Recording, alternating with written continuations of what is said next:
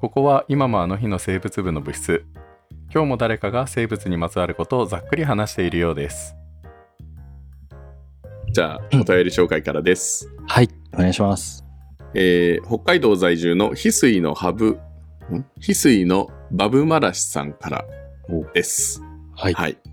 えー座席番号は BZ2306 の161番です。はい、ありがとうございます。ありがとうございます。初めてのお便りですね。えーはい豊先生、仏部先輩の皆様、はじめまして。えー片道2時間の車通勤のお供に拝聴すること約1時間、あえー約1ヶ月。はい、えー仏作無印を聞き終えました。絶妙なゆるさと程よいざっくり加減で、毎日の通勤が楽しい時間になりました。また、実は転職したばかりで、新たな職場に馴染めるか不安だったのですが、この番組の話をきっかけに同僚と打ち明け打ち解けることができました。ありがとうございます。今週からは仏作セカンドや育作を楽しませていただきますとのことです。はい、ありがとうございます。ありがとうございます。おお、片道、ん転職して片道2時間になったって感じですね。そういうことだよね、多分ね。お、僕と全く境遇が一緒じゃないですか。お片道2時そ間。う、そう、僕前回徒歩、徒歩20分ぐらいだったんだけど、転職して片道2時間から3時間かかるようなとこになっちゃったから、同じです ね。いや、でも、すごい、うん、どうやって転職したばかりで新たな場所で、この番組の話をきっかけに同僚と打ち明けることができたんで しょう。打ち解けることができたんだ 不思議ではあるんですけどね。いや、嬉しいです、本当に。生物の話でってことかな。そういうことだろうね。うん、多分そうだと思う。うん。いや、そうか。ためになったん だな。すごい嬉しいな。そうね。確かに。いや、これいいね。だから、新学期とか、うん。いいかもしれない。4月とか、ああ、うん。確かに新しいね。友達を作るのにぜひ、うん。仏作生でき物聞のいたこと知識でを。 輪を広げてってください。はい。 はい。ありがとうございます。いや、本当ありがとうごいざいます。ます。はい。では、えー続いて、えー BZ22019 番の猫うさぎさんからです。お、ありがとうございます。ありがとうございます。こんにちは。5月は日本に帰っていてバタバタしており、なかなかお便りを送れませんでした。日本では、えー事前に買っていたマグカップをようやく手にすることができました。リクエストで採用していただいた裸でバネズミちゃんが真ん中にデーンといるのを見ると、母のような気分で 感無量です。えー他の動物たちも見るたびにその時の回が思い出されて愛おしいマグカップです。以前のグラスエ消滅事件を、えー、ツイッターで見てから恐ろしくて食洗機に入れてないのですが、マグカップは入れても大丈夫なんでしょうかマグカップと同時にマクロファージュのステッカーも買ったのですが、最初に封を開けた母にゴミだと思われたの か捨てられてしまったようです。あらら。えー次回、えー帰る際には改めて買いたいと思います。これからも応援しています。とのことです。あはい、ありがとうございます。りがとうございます。いやーまずはマグカップ、ステッカー買っていただいてありがとうございます。ありがとうございます。はい。うんあの、裸デバネズミ、はか裸デバネズミは確かに猫うさぎさんからのリクエストでしたよね。ねえ、うん、 うん。そう。いやー感慨深いですね。確かに。はい。うん、まあ、多分、食洗機に入れたら、うん真っ白 な、無地なマグカップが出てくると思うんで、やめておかれた方がいいかもしれないですね。 そうですね。うん。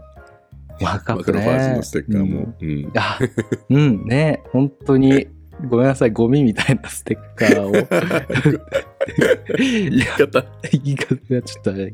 言い方がゴミみたいな。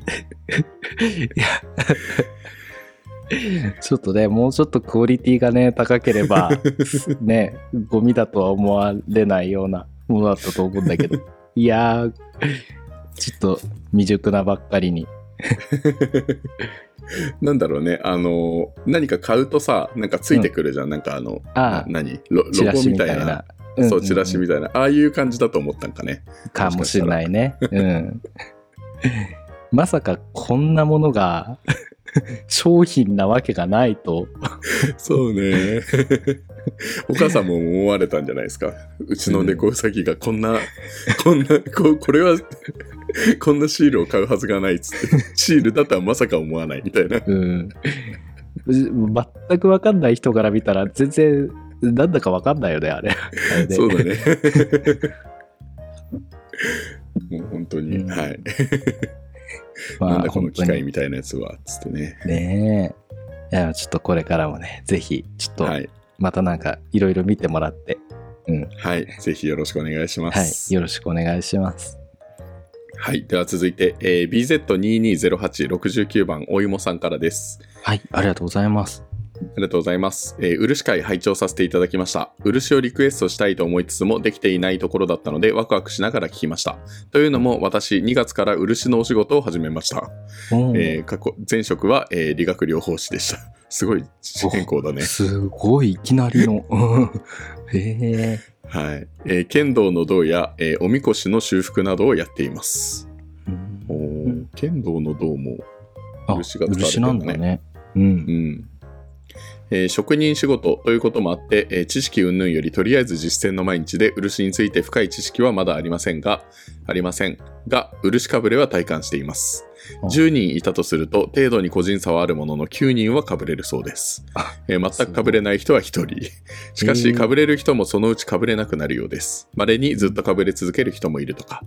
えー私の場合は、えー3月に右膝に漆を垂らしてしまい、えー水疱瘡とかゆみ、それが、えー、監査となり、えー左足、腕、首、えー頭、おへその穴まで毛穴があるところは大体かぶれました。あえー日光の紫外、えー刺激でもひかぶれがひどくなったり、夜にか弓で、えー目が覚めたり、かぶれ始めて3ヶ月ですが、今は手のひらや指がメインで超かゆいです。うわ大変そう。うんはい。えーあと、漆は乾燥してしまえば耐水だったりしますが、塗る段階では神経を使う印象です。特に湿度には気をつけています。空気中の水分で乾くので、室と呼ばれる、えー壁を湿らせた押し入れみたいな場所に入れて乾かします。漆は乾燥した場所ではゆっくり乾き、明るい色に。えー湿度の高い場所では早く乾き、濃い色になります。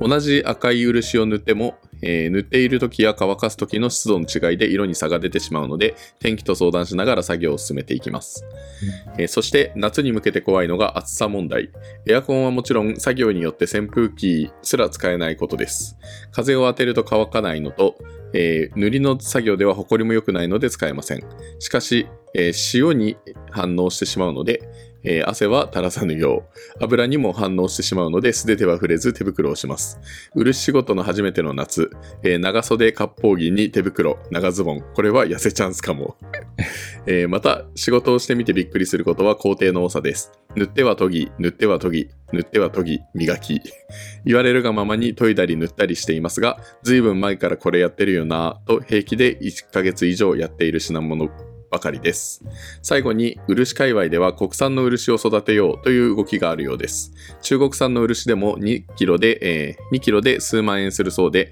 なかなかなおでお値段、えー近年その中国でも漆の生産が減っているそうです山があったらぜひ漆の木を。白さん、豊さん、ビジネスチャンスかもしれません。そんなこんなで、えー漆のお話楽しかったです。ありがとうございました。これからもざっくり知識とほっこりを求めて聞かせていただきます。お二人ともどうぞご自愛ください。とのことです。はい、ありがとうございます。ありがとうございます。あ、いきなりの漆仕事、すごい ね。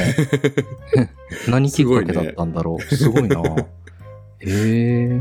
なんか今回、その、翡翠のバブマラシさんもそうだけど、うん。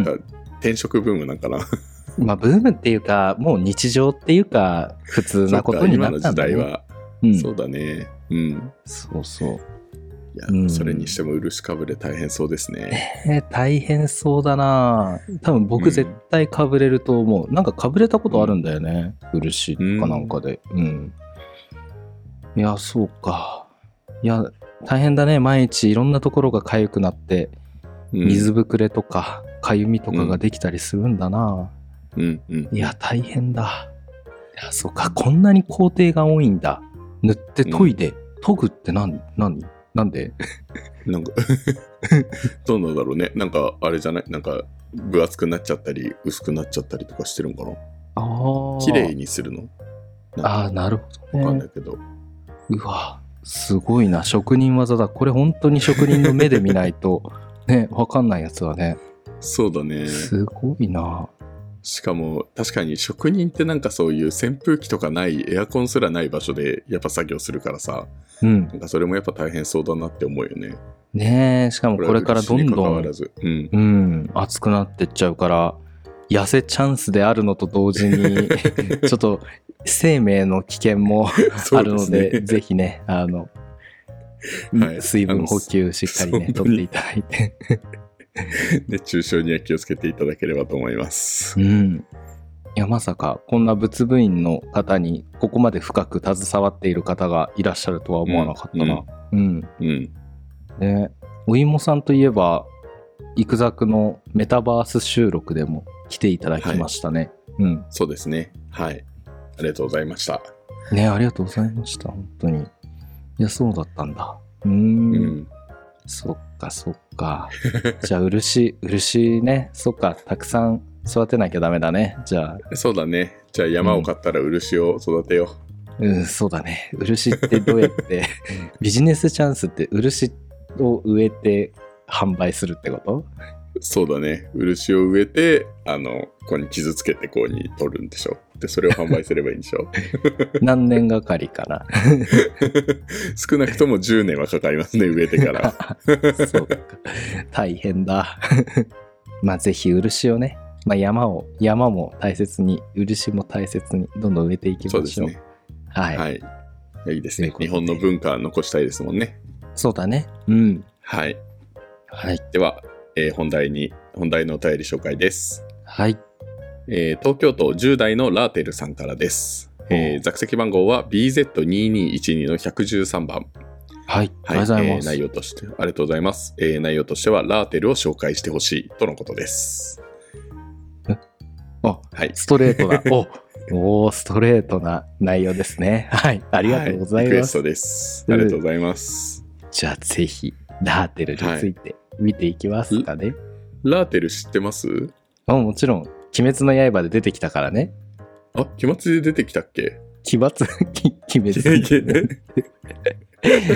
やっぱ、鬼滅の刃以前からも、まあ知ってるね、すごい強い生きそ物。うだけすごど、いた強いだ強いってことぐらいしか知らないな。皮膚が厚いとか、毒があんま効かないとかぐらいしか知らないから、細かな生態はちょっと楽しみです。これから聞くの。はい。まあ、大体そんな感じなんですけどね。 あ、そうなんだ。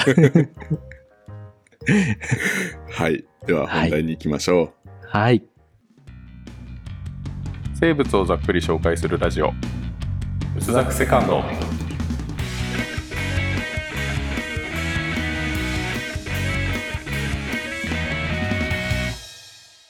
今もあの日の生物部、シロです。同じく、とよです。今日は何を紹介するんですかはい。今日は、ラーテルさんからのリクエスト、ラーテルについてざっくり紹介します。お、ご本人。ご本人ってことで すね。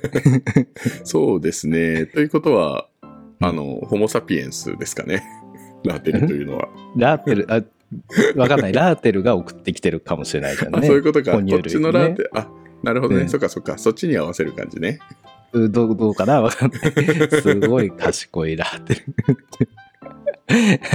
まあね。まあ、ラーテル、賢いですから。はい。あ、そうなんだ。まあ、ラーテルといえば、鬼滅の刃で、伊之助の皮膚が、皮膚とか体勢がラーテルっぽいんじゃないみたいな 言及がありました。そういう感じか。なるほどね。そう、鬼滅の刃見てる人はみんなラーテルのこと知ってるかもしれない。うん。見てたけど全然、そ そこと結びつかなか ったな。はい。では、基本情報からいきます。はい。えー動物界、脊索動物門、脊椎動物アモン、哺乳綱、食肉目、イタチ科、ラーテル赤、ラーテル属のラーテルですお。はい。イタチ科ですね。はい。イタジチャのチ仲カ間。か。うーん。はい。で、えっ、と、学名は、えーメリボラケーペンシスです。おうで、えっ、と、俗名のメリボラっていうのは、えっ、と、ラテン語で蜂蜜食いの意味です。おうプーさん的メな。ルっていうのが、うんそう、プーさん的な、メルが蜂蜜、で、ボラが食い荒らす、むさぼるっていう意味なので、蜂蜜まんまをだ食べるもの。そうですうね。んはい。で、えっ、と、これ、あの、実は別名、あの、ラーテルっていうのは日本語の言い方で三つ穴熊っていうんですよ。ああ。うん。そっかそっか。なあ、の鬼で滅で言ってたのはこっちかもしれない。三つ穴熊とかだったかあもし、なるほどね。れない。あ確かに穴熊って言ってた気がするな。うん。うん穴熊って言葉聞き覚えがある気がする。で、英語だと、えっ、と、ハニーバッジャーっていうらしいですね。おバッなんで、ジャやっー。ぱりハニーをバッジャーするん だね。そういうことです。 おバッジャーの意味は知らないけど。まあ、とにかく、えっ、と、もう蜂蜜とか、えっ、と、蜂の幼虫を食べるっていうところから由来してる感じですね。 うーん。うん。で、えっ、と、首相名のケーペンシスっていうのはケープ地方のっていう意味で、まあ、えっ、と、模式標本産地に由来しています。うん。なるほど。はい使命か。そうですね。はい。で、形態としては、えーと、体長60から77センチ、尻尾は20から30センチ、えー体重は7から13キロ。なんで、まあ、比較的小柄です。おイタチだね。これだけ見たそらうだねううんん。イタチです。はい。で、えっ、と、背面の体毛は、えっ、と、主に灰色。で、えっ、と、境は、えー白く縁取られます。で、えっ、と、頭部の後ろは白。覆面、えっ、と、おお腹とか、えっ、と、獅子は黒い体毛です。そう、うん頭のがところ確かに真っ白だね。うん。うん。頭から背中が灰色って感じですね。うん。うん。で、皮膚は分厚く、えーと、特に頭部から背中にかけての部分は伸縮性の非常に高い、まあ、それでいて硬さを合わせ持つ、えー柔軟な走行になっています。あーこれがさっき言ってくれてたやつですね。すごいはいうんうんまあ、生態的にもこれが最大の武器になっています。で、えーと、耳介がない、つまり耳がここに出てないです。穴がある感じだね。うんうんうん。はい。まあ、穴熊っていうぐらいだから、その穴に入っていきやすいようにあってことかな。そっかそっか。なるほどね。突起があると邪魔になっちゃうもんね。うん。で、獅子には大きく発達した鍵爪が生えています。まあ、特に前足です。はい。で、肛門の近くには、えっ、と、まあ、スカンクのような終戦っていうのもあります。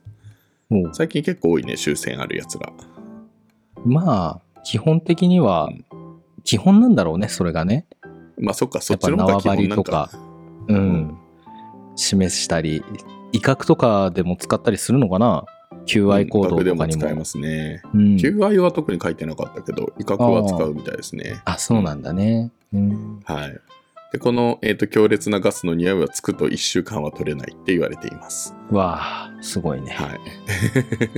で、なんかね、地を這うような低、あの、何、低姿勢。えっ、と、結構その、あの、何、社社交社交じゃない、何、この、社交 対抗かな対抗か。うん体の高さ的なね。 あそううそうそうそうそう、が低いんだけど、あの、うん馬のパサージュっていう奏法と同じような感じで歩き回ります。ん。あなんあ、かパカラパカはいはいラはみい。たいな。なんかその、うんうん。あまり速く走るんじゃなくて、その場で更新しながら動くみたいなあ歩きな方。んかチーターみたいにさ前足と後ろ足が同時に書くんじゃなくて左と右で交互にこうやるあ感、じそうそうそうそうそうそうそう。でそうパカラパカラみたいな感じかそう、その場でなんかちょっと跳ね、跳ねてるっぽいような歩き方を、えーとして、まあ、結構広範囲を歩き回ります。うーんはい。っていう感じですね。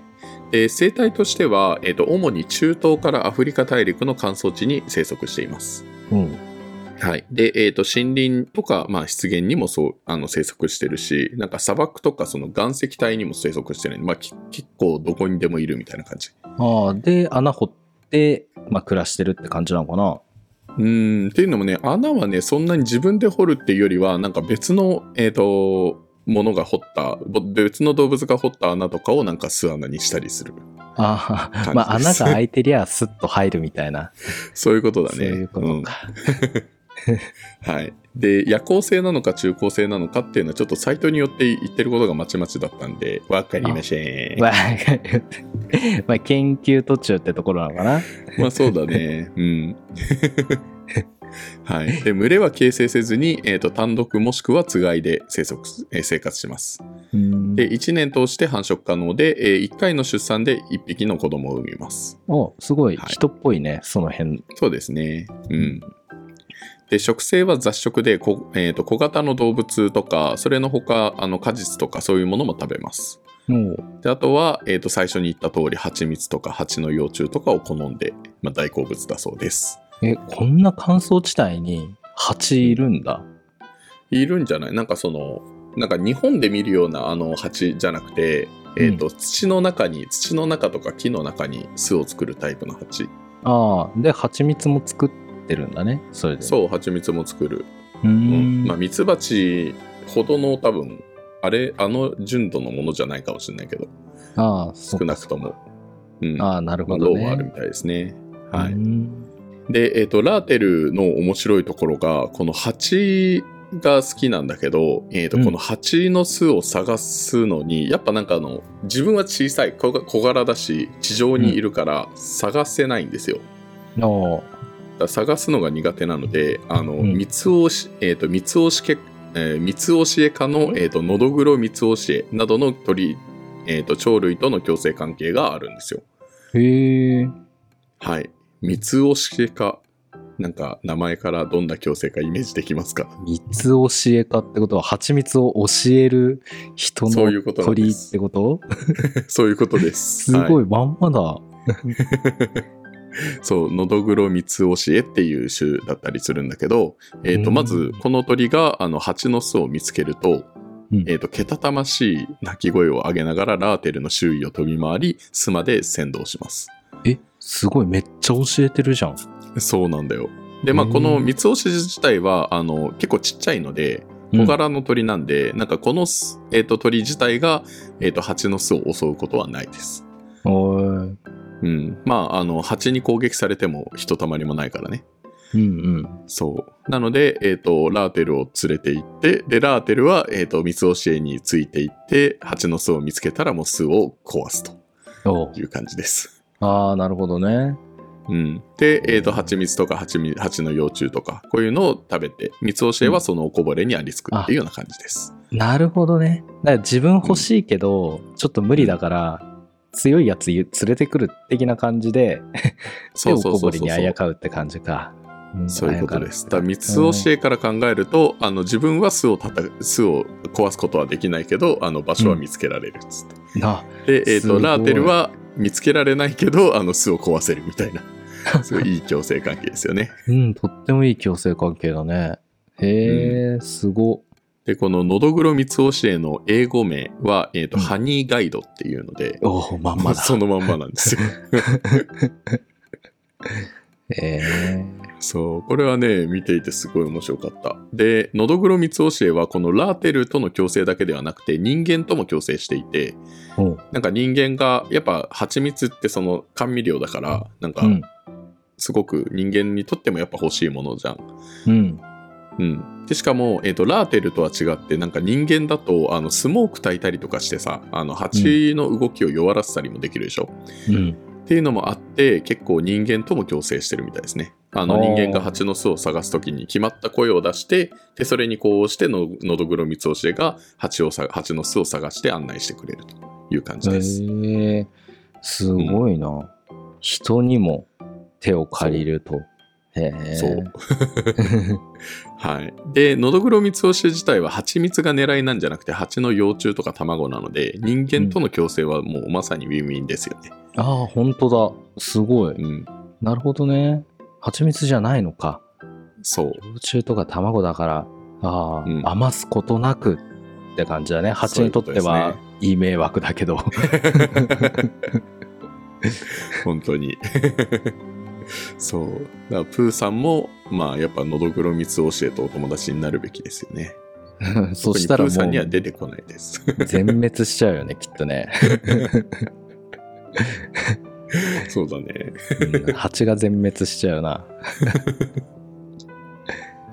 はいでえっ、とこの、えー、とラーテルなんですけど天敵としてはヒョウライオンワニなどですああ、もう大体じゃない、もうラーテルじゃなくてそうもなこの辺はもう。まあそうだね このこの付近に住んでる子たち はねみんなうんこの辺りがねみんなこの人はい。ただ、あの、携帯でも話したんですけど、その背中に柔軟な皮の装甲を持つのでう、ん体を裏返しにでもされない限り、ライオンの牙とか鍵爪もラーテルに傷を負わせることはできないと。ああ、これ聞いたことあるな。うん、うんすごいんだってね、それがね。そう。で、うん外皮がすごいたるんでるので、うん。なんか、あの、背後から捕まえられても、なんか皮膚の内側で体をねじって反撃できるとええいうことなんです。だから、ラーテルを押さえつけることすらできないっていう感じなぐんですによんね。ぐにんになってるってことだ。 じゃあ、そう、後ろからガッてやったとしても、なんかもういつの間にかここに回り込まれるみたいな感じ皮膚がビヨングニーンって なって、ガそッうてやれるんだ。すご。まあ、もちろんね、ラーテルがちっちゃいから、あの、ライオンを仕留めるとかそこまではいかないんだけど、そう。うん。でも、そう、あの、全然ライオンに対しても、あの、全然遅れを取らない感じですね。おお、たくましいな。丸飲みでもしない限りはは、いじゃあ、やっつけらんない、ライオンでも。そういうことです ね。ただ、あの、サイズ感がライオンとラーテルだと違いすぎるから、実際 YouTube で動画をちょっと見てみたんだけど、もうなんかね、うんライオンが遊んでる感じになっちゃう。 なんなか、るほどね。そうそうか特に数匹のライオンで、ラーテル1匹に対してこうにやるんだけど、ただラーテルは一向に倒されはしないから、 なんか、すごい遊んでる感じ。 なるほどね。ラーテルにとっちゃ必死でやってるんだろうけど ね。そうだね。はい。で、えっ、と、まあ、このライオンとか、あの、こういうね、えっ、と、ヒョウ、ワニとかが、あの、まあ、天敵にもなるんだけど、まあ、あの、必ずしも天敵になるわけでもない。うん。まあ、もともとそう、ライオンもなんかラーテルを狙ったところで倒せないことは結構わかってるから、あんまり狙わないらしいですね。ああ、やってるうちになんか臭いガス吹きかけられても嫌だしね。あそう、それもあるしね。 そう。で、えっ、と、ライオンとかブチハイエナが、えー、と生息しないような岩石砂漠とか、液砂漠の生態系では、ラーテルは事実上生態系ピラミッドの頂点に位置すると。わあ、すごいね。このサイズ感で頂点に君臨するのは、すごいな。本当にうん、そう。で、えっ、と、危険を感じると、えっ、と、まあ、最終手段として終戦から匂いの強い液体を噴出するって感じですね。うん。はい。で、えっ、と、ニシキヘビとは相互に、えっ、と、捕食関係です。おうだから、まあ、ヘビを食べることもあるけれども、まあ、ヘビってやっぱ丸飲みしてくるから、うん、そうするとやっぱ勝てないんじゃないかな。ああ、うなるほどね。食ったり食われたりっていう、そう。ライバル的な感じだね。そう。そうだね。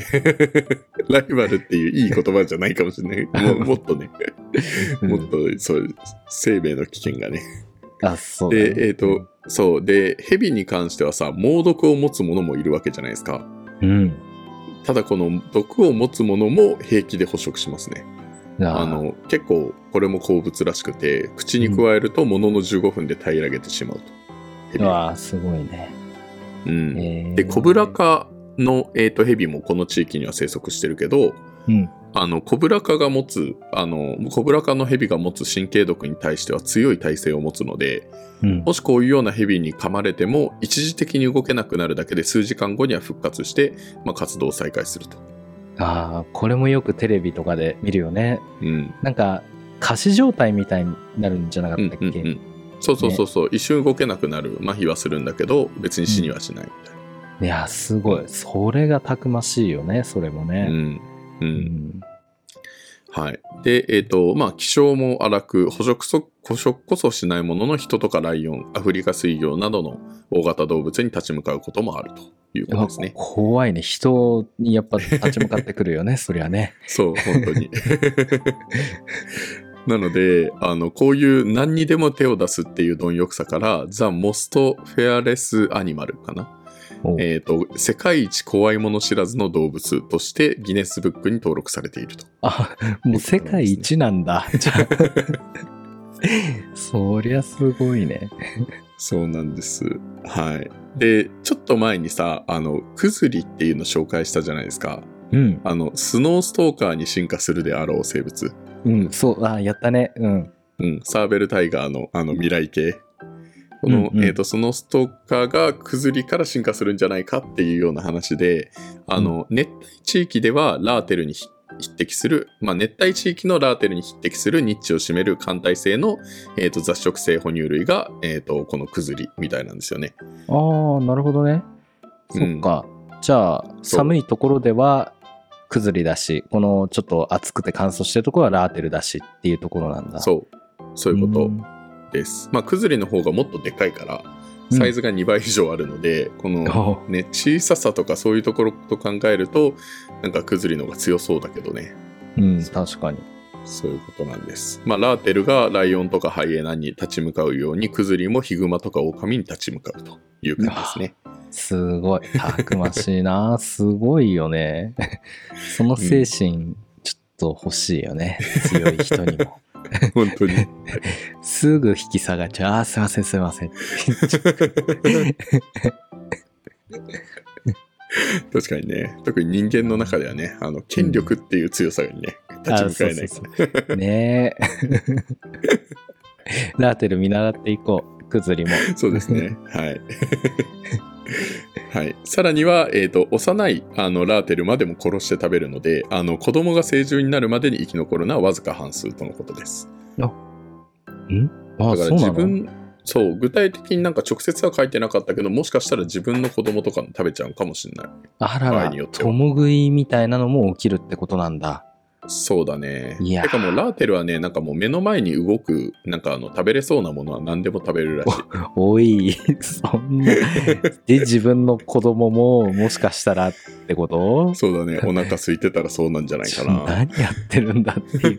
あでも分かんないんだよね、これね。うんんあでそうもどだうねなのあそう自分の子供かどうかは分かんないでもまあなんかその群れとかでは生活してないから ああ、そうか。うんいや、結構大変だな、その辺も。そうだうねんうんはいっていう感じですまああの成獣になるのに生き残るのがわずか半数とは言っても、まあ、自然界の中では半数残れば結構強い方だと思うけどねああ、まあ確かに、そっか。うんそうかもね。うん。はい。で、えー、と他のラーテルのすごいところとしてはイタチ科なのでこれの特徴も引き継いでいて、木登りとか水泳が得意で樹上とかあと水中でも移動できるっていうところもあるみたいですね。ああ、まあそっか、樹上に上がれなかったら蜂蜜取れないもんね。あそうそうそうそうそううんあの木の中のやつはねなるほど。い、や、なので水もやれんのか、すごいな。そう。なんでまとめるとラーテルの強さは獰猛で、えー、ととにかく怖いもの知らずな性格、うんそれから、えー、と走れもするし結構速いんだよね走れもするし樹上とか水中でも移動できるどこでも移動できる、すげえ。そうでしかも、えー、と生息域に関してもどんなところでも生きられるんで森林から湿地帯、えー、と砂漠岩石帯どこでも生きられ るあ あ、っていうのギもネスに乗あるしるのもよくわかるな。 そうあとは毒蛇の毒にも耐性があって前足には鋭い鍵爪、顎の力も割と強いらしいですねおお。で、えー、となんといっても背中の皮膚これがその最大の防御力を誇っているとはいだから、で、えっ、と、そうか最、うん、そう。で、最後の手段としては、ね、えっ、と、スカンクのような、あの、終戦からのガフガス噴射っていう形で。おこれね、やっぱ仏作といえば最強生物、コモドオオトカゲがいると思うんですけど、ちょっと立場が危うくなるんじゃないかと。そうだね。毒も牙も爪も効かずってなると、うんまあ、コモドオトカゲのあの毒に対しての耐性があるかどうかはわかんないけどね。うん、確かにね、そう。あの、毒蛇の毒には耐性があるっていうだけだからね。だけうど、ん牙通んな いか。あ、そうだね、確かに。そうだそううだわ、そういうことですね。うわーこ怖いね。すご いね。最強生物かもしれない。うん、なんかそうあのこのラーテルが持ってる毒耐性っていうのは神経毒に対しての耐性だからああ、コモドオトカゲってあれだよね毒ってあの血が固まらない毒だよね確か、うん、そうだうね。んそうだからもし噛みつかれてちゃんと血が流れるようになればコモドドラゴンの勝ちじゃないですかああ、かもしれないよね。はいじゃあこんなラーテル弱点はないのかっていうことなんですけど、あのおあります大丈夫ですあるんだ。へえ。はいあのえっ、と顔とお腹のみっていう感じですねああ、まあ、そりゃそうじゃないとは思うけど。 そりゃそうだね まあ確かにね。はいうんだから後ろとか背中からこうにかかっても倒せないけど、えー、と顔とかあともうひっくり返されたらもうダメって感じですね、ああ、そうなんだ。うーん。うん、ただまあもちろんひっくり返されてもダンゴムシみたいに起き上がれないとかそういうのはないけどね ああ、そうか。うん まあ、そうだね。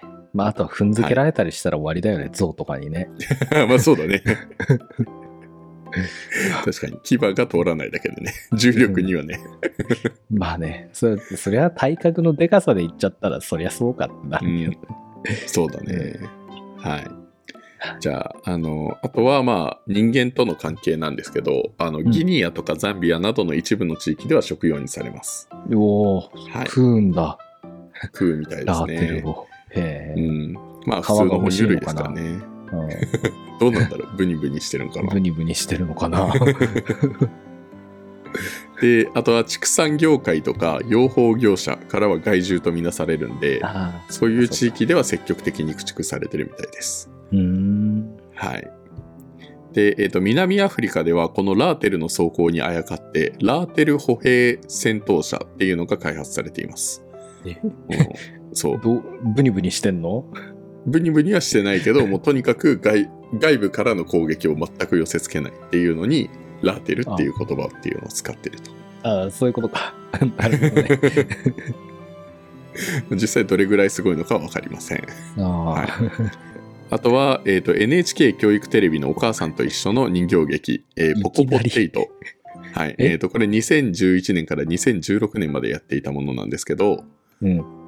うん、これの、えー、と主人公無敵地もラーテルがモチーフになってるみたいですね。 あ、無敵だから無敵地かなえ、てか、こいつラーテルなのラーテルっぽいですね。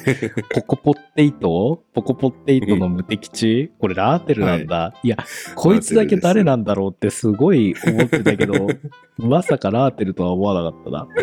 まあそうねなんか帽子かぶってるみたいな感じだもん ね。ねうんこれがラーテルの、そうラーテルの見た目にやっぱ似てますよね。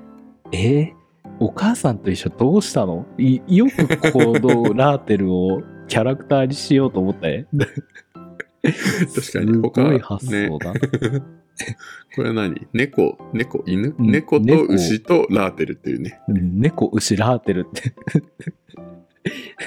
ギャギャギャグセンスが高いっていうかななんだろうすごいすごいよねこの3匹はい、えということです。面白いね。まうんあ、これ人形劇ってあの面白いんで、お母さんと一緒。今、ひょうたんが動いてますから。ひょうたんえー、あ僕そう今スひょうプたんなんーですスプーとか知ってるよああ、ジそャコそジれャ結コ構ビ前だとねか。うちらの時代ですね。そう僕らの時代ははい。ということでした。まあ、これがラーテルでした。はい、ラーテルすごいでしたすごいでごすざごいいでましすたね。はい、はい。じゃあ、このラーテルどこ、日本ではどこで見られるのかっていうと、おえっ、と、愛知県名古屋市にある東山動物園のみだそうです。そこだけにしかいないのそう、一箇所らしいですね。えええ、僕、この夏休みね、名古屋に行く、旅行に行こうかと思ってて、おうシャチに会いに行きたかったんだけど、おうえ、ラーテル見に行こうか な。へえ、そうなんだ。はということで。意外だ。そううん。うん。そなんか、そう、ラーテル、なんかその、多分中高生か夜行性か、その、何、決定できないっていうのも、多分そうなんだろうけど、うん、ああの、多分常に動き回るんだと思う。あんまり休まないんじゃないかな。あー、うん。なるほどね。なんか、なんか、どっかのサイトに書いてあったけど、なんか結構動いてる様子が見られるらしいですよ、ラーテル。うん寝てる姿じゃなくて。そうなんだ。じゃあ行けばかもし動れいなてい、ね。るのが見えるかもしれない。へえ。はい。っていうラテルでした。ちなみになんか、あの、ものによっては、ちょっとなんか、弱点を狙ってくることもあるらしいですね。生き物の人とか生き物の。そえじゃあ目目とか狙ってくるってことう。目じゃなくて、あの、睾丸を狙ってくるらしい。嘘でしょもううわ分かってやがるこい つこいつ分かっているないや実際なんか、その、怖えななんだっけな、アフリカ水牛だかなんかそういうでっかい系のもうのん、の、えっ、と、睾丸に噛みついたとかっていう、あ実や際だあるらしいです。やだよー それは、はいもうやだ終わろうもうち終ょっわりましょう。ともうちょっとやだやだ